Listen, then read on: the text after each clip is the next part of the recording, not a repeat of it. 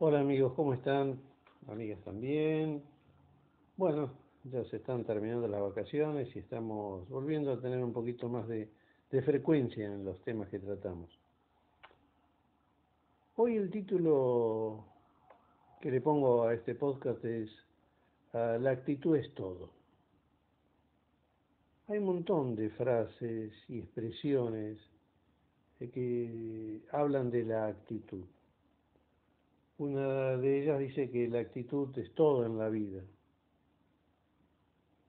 Es un 10% lo que te pasa y un 90% de cómo reaccionas. Y bueno, eh, personalmente reafirmo eh, esta de texto porque es así.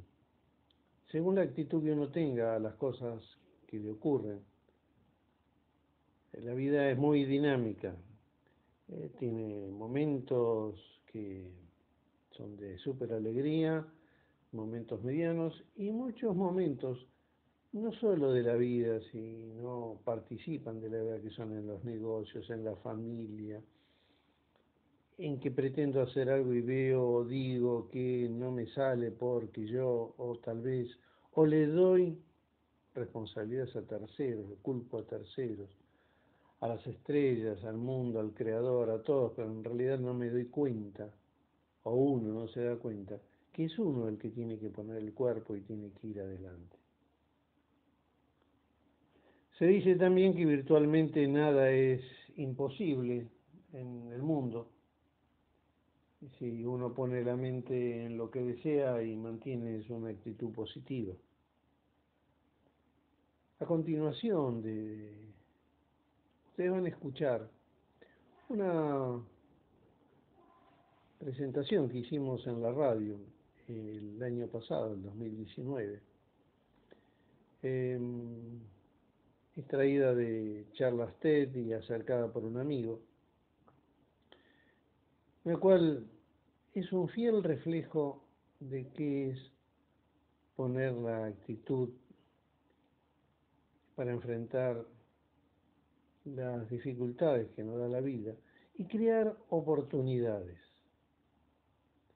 No debemos flagelarnos y decir, bueno, eh, a mí no se me da, yo no estoy, yo no, no, sé qué hago mal, eh, la gente no me ayuda, no, no, no. Tenemos una dificultad y tenemos que enfrentarla, tenemos que llevarla adelante.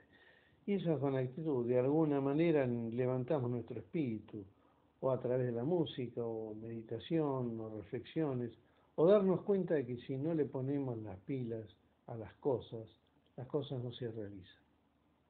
Espero que disfruten eh, de esta grabación como la hemos disfrutado, la que la escuchamos en su momento. Y cierra así, con, con esta vivencia, para que cada uno de ustedes saque sus conclusiones.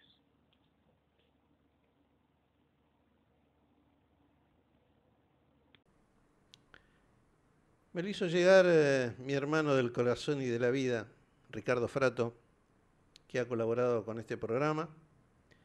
Es el testimonio de Norberto Catalano, quien lo brindó en noviembre del 2016 en una de las charlas TED que se realizaron en la ciudad de Rosario. TED significa tecnología, entretenimiento y diseño. Tres grandes áreas que están dando forma al futuro de la sociedad. Sin embargo, en el escenario TED se exponen ideas que vale la pena difundir, que se engloban dentro de otras temáticas diferentes a las tres principales. Y TED es una organización sin fines de lucro cuya misión es difundir ideas que valen la pena. TED comenzó con una conferencia de cuatro días en California en el 1984 y ha crecido para apoyar aquellas ideas que intentan cambiar el mundo por medio de distintas iniciativas. En los eventos TED, los principales pensadores y hacedores del mundo son invitados a dar la charla de su vida, en 18 minutos o menos. Voy a presentarles y voy a hacerles escuchar el testimonio de Norberto, un colega no tiene desperdicio. Del principio al fin, muy válido. Escuchémoslo.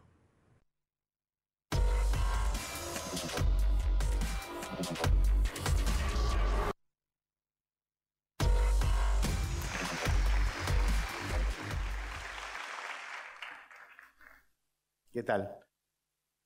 Dicen que el que no sabe es como el que no ve. Vamos a ver ahora si también vale al revés. En ese caso sería que todo aquel que no ve es como que no sabe. Qué triste fuera, ¿no? Ni lo uno ni lo otro es según mi parecer. Pues hay quienes no ven y saben, y hay quienes no saben y ven.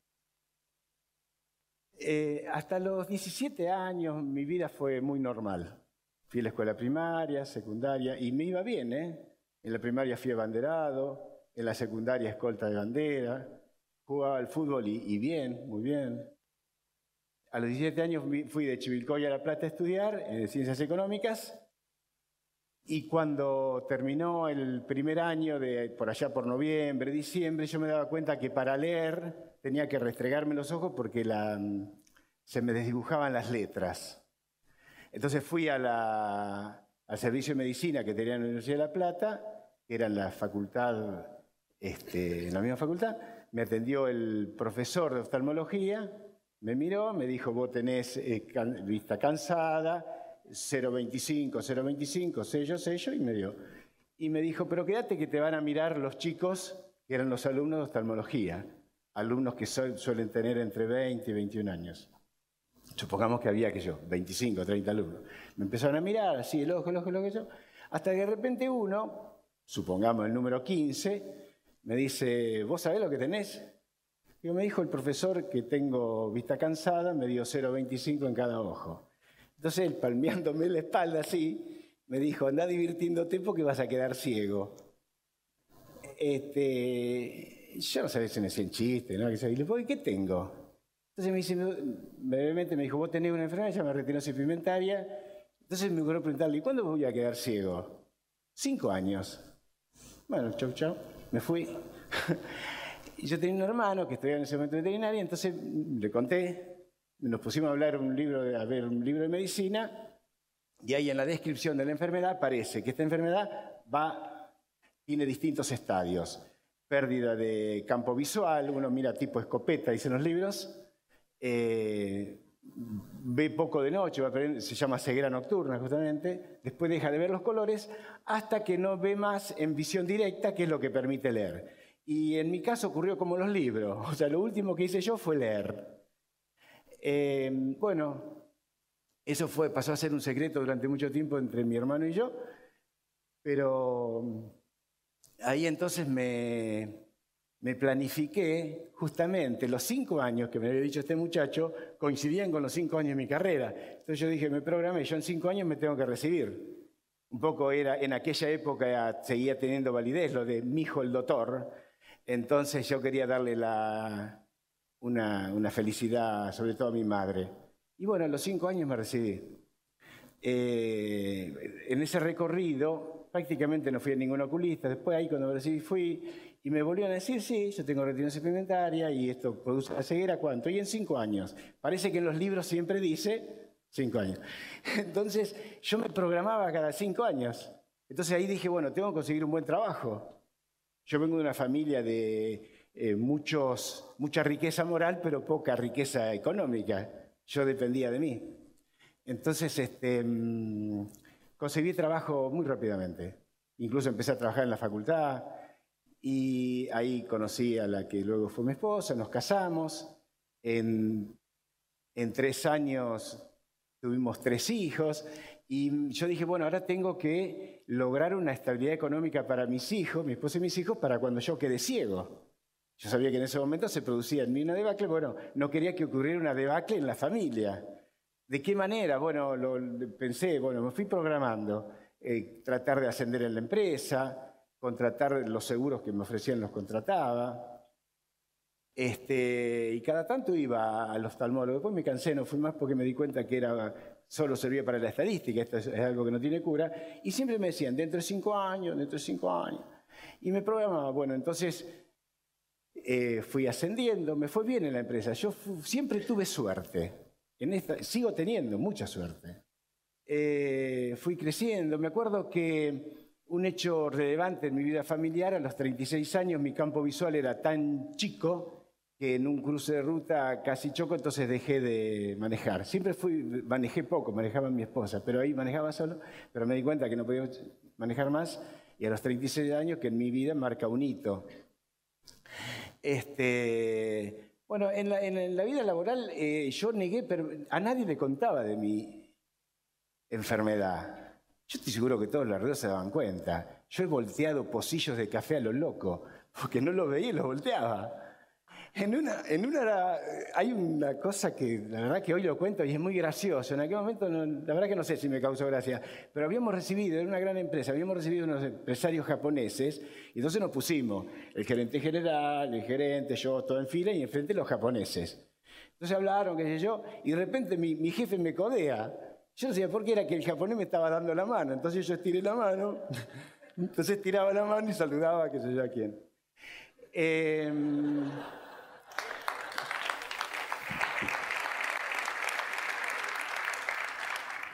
y en lo laboral, el último y muy importante fenómeno que tuve que vivir fue en el año 1996, fíjese tan importante que me acuerdo, porque yo tenía que ir por la empresa Alemania, junto con otros dos compañeros, a elegir un sistema operativo muy importante que no había en Argentina, que yo. Entonces yo, bueno, dije, pero yo no veo bien, yo ya veía muy poco, mi dependencia con mi secretaria era extraordinaria, ya eran los inicios de la Internet. Eh, eh, entonces, eh, yo dos días antes me arrugué, me arrugué. Y dije, no, yo no viajo. Mi jefe en ese momento estaba en Estados Unidos. Entonces hablé con un ingeniero que dependía de mí, le expliqué que tenía que ir a Alemania. Eh, en aquella época, no sé cómo será, pero se pudo conseguir el pasaporte con la influencia de la empresa, el pasaje salía a nombre de él, y faltaban dos días. Y llamé a Estados Unidos a mi jefe y le dije, mira, yo no viajo, eh, no me siento bien, cuando vuelvas te explico. Y bueno, así fue. Cuando volvió, entonces ahí declaré, blanqueé mi enfermedad. Ellos ya lo sabían, pero yo la blanqueé, lo cual me sacó un cacho la mochila de encima. Eh, a los dos meses más o menos dije, no, yo la verdad que me siento mal, eh, voy a tomar una licencia, a ver si me retiro. Ya para esto, como les decía, yo iba programando mi vida para que mi familia económicamente no tuviera una debacle. Y tenía, fíjense, yo iba como por dos carriles, casi opuestos. Porque por un lado tenía una cierta fe, una, la posibilidad de que nunca quedara ciego. Quedara poco poca vista, pero nunca ciego. Y tenía una gran fe en eso. ¿eh? Por el otro lado me programaba porque sabía que pronto iba a quedar ciego. Y conviví con eso. Eh, ya tenía hijos, tres hijos en la universidad, dos que estaban en la escuela secundaria, y casi que fui cumpliendo los objetivos que me iba programando. Eh, quedaron dos, quedaron dos que bueno, son imposibles ya de cumplir. Uno ver el cumpleaños de mi hija de 15, la última, la quinta, y otro ver a mis nietitos. Este, pero no importa, porque siempre pensé que yo tengo que hacer a partir de lo que puedo. Fíjense que cuando dije ahí, bueno, me retiro de la empresa, ahí tuve seis, siete meses de licencia y me retiré, dije, bueno, ¿y ahora qué puedo hacer? Yo había sido durante 15 años profesor en la universidad y dije, bueno, voy a ver, a ver si puedo ser profesor, si puedo volver a la universidad. Pero en lugar de anotarme como profesor, me, eh, enteré que había un curso de mediación y me anoté en un curso de mediación en la Facultad de Psicología con psicólogos y abogados. Me anoté por teléfono. Cuando fui y me recibieron, yo me daba cuenta que estos tipos me miraban mal. Decía, ¿cómo un mediador no viendo? Entonces yo me, dije, miren, vamos a hacer una cosa. Si yo no me doy cuenta que en esto no ando, yo les pido por favor que ustedes me avisen. Que no van de andar y me voy. Yo soy tipo grande ya. Ya en esa época tenía 48, 49 años. Pero no, funcionó bien. Me llevaba un grabador, practicaba, hice las prácticas de mediación y me recibí de mediador. Entonces dije, bueno, pero ahora yo con esto tengo que ganar dinero. Vieron que en nuestra cultura está que al menos producir lo que consumimos, ¿no es cierto?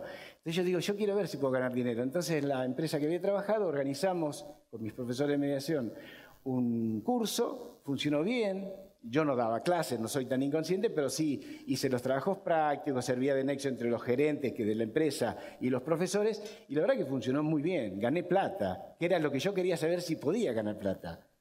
Pero también en el recorrido yo había previsto, siempre en aras de que mi familia no tuviera una debacle, y logré tener una jubilación más o menos buena. En paralelo, había ido a hacer el proceso de rehabilitación de toda persona que era ciega en la famosa escuela braille de la calle España. Ahí aprendí a usar el bastón, el braille, computación para ciegos. Y yo observaba que los adultos ciegos eran muy sedentarios, extremadamente sedentarios. Se quedaban sentados, tomando cerveza, eh, tirados en la, en la vereda, sentados, charlando. Entonces, con una profesora pergeníamos en hacer actividad física más intensamente, por ejemplo, salir a la calle. Y fuimos al Parque Urquiza, empezamos a trotar, y así nació la Asociación Rosarina de Deportes para Ciegos. Empezamos a hacer atletismo, fútbol de ciegos, natación, ciclismo, y nos fue bien, porque muchas de las personas ciegas que estaban ahí como latentes, excelentes deportistas, nosotros lo único que hicimos, posibilitamos, y el esfuerzo lo hace el otro. Nosotros lo que hicimos fue institucionalizar el deporte, no hemos inventado para nada el deporte para ciegos, pero dimos esa posibilidad y nuestros deportistas empezaron a ir a torneos mundiales, olimpiadas, se vienen con diplomas, medallas, selección nacional, y la verdad que eso este, eh, nos fue bien. Hoy la institución es grande, es reconocida, y, y además en todo este proceso, yo fui observando que el ser ciego, que es feo, le aseguro que es feo, tiene algunas ventajas. Primero, no es invalidante total. Yo puedo hacer muchas cosas, sí. Muchas cosas no puedo hacer, seguro, seguro. Pero muchas cosas puedo hacer. Todo depende de mi esfuerzo, de que yo me prepare para hacerlas. Si no me preparo, no voy a funcionar. Si me preparo, es muy probable que lo pueda hacer. Y logré algo que yo no sé si ustedes lo van, a, lo van a percibir o me van a creer o van a decir, este es un loquito. Yo logré cierta libertad. Logré la libertad de no quedar preso de determinadas cosas que el que ve está preso. Por ejemplo, del color de la piel. Por ejemplo, de la forma del cuerpo del otro.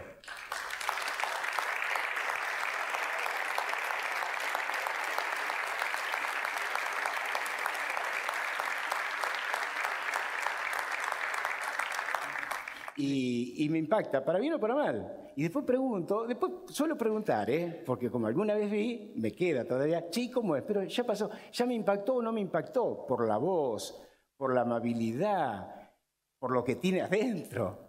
Eso es lo que me impacta.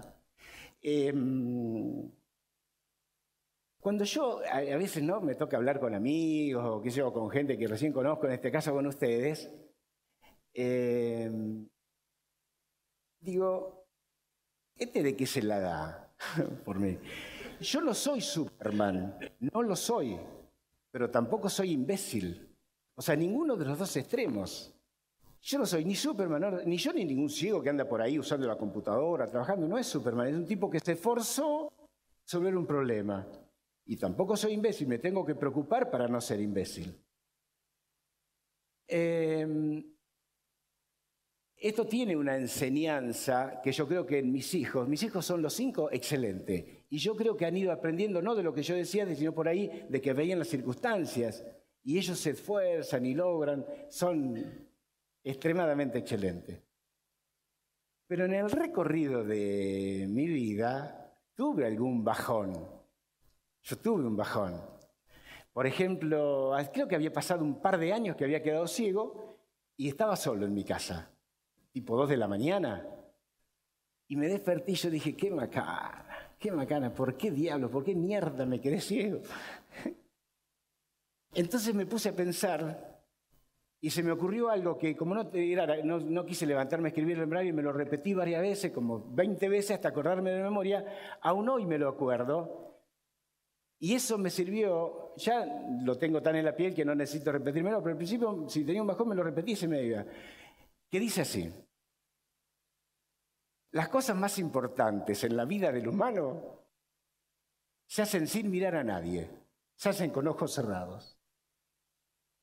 Así es ejemplo el nacer, el morir o cuando amamos, el pensar, reír, llorar, se hace con ojos cerrados.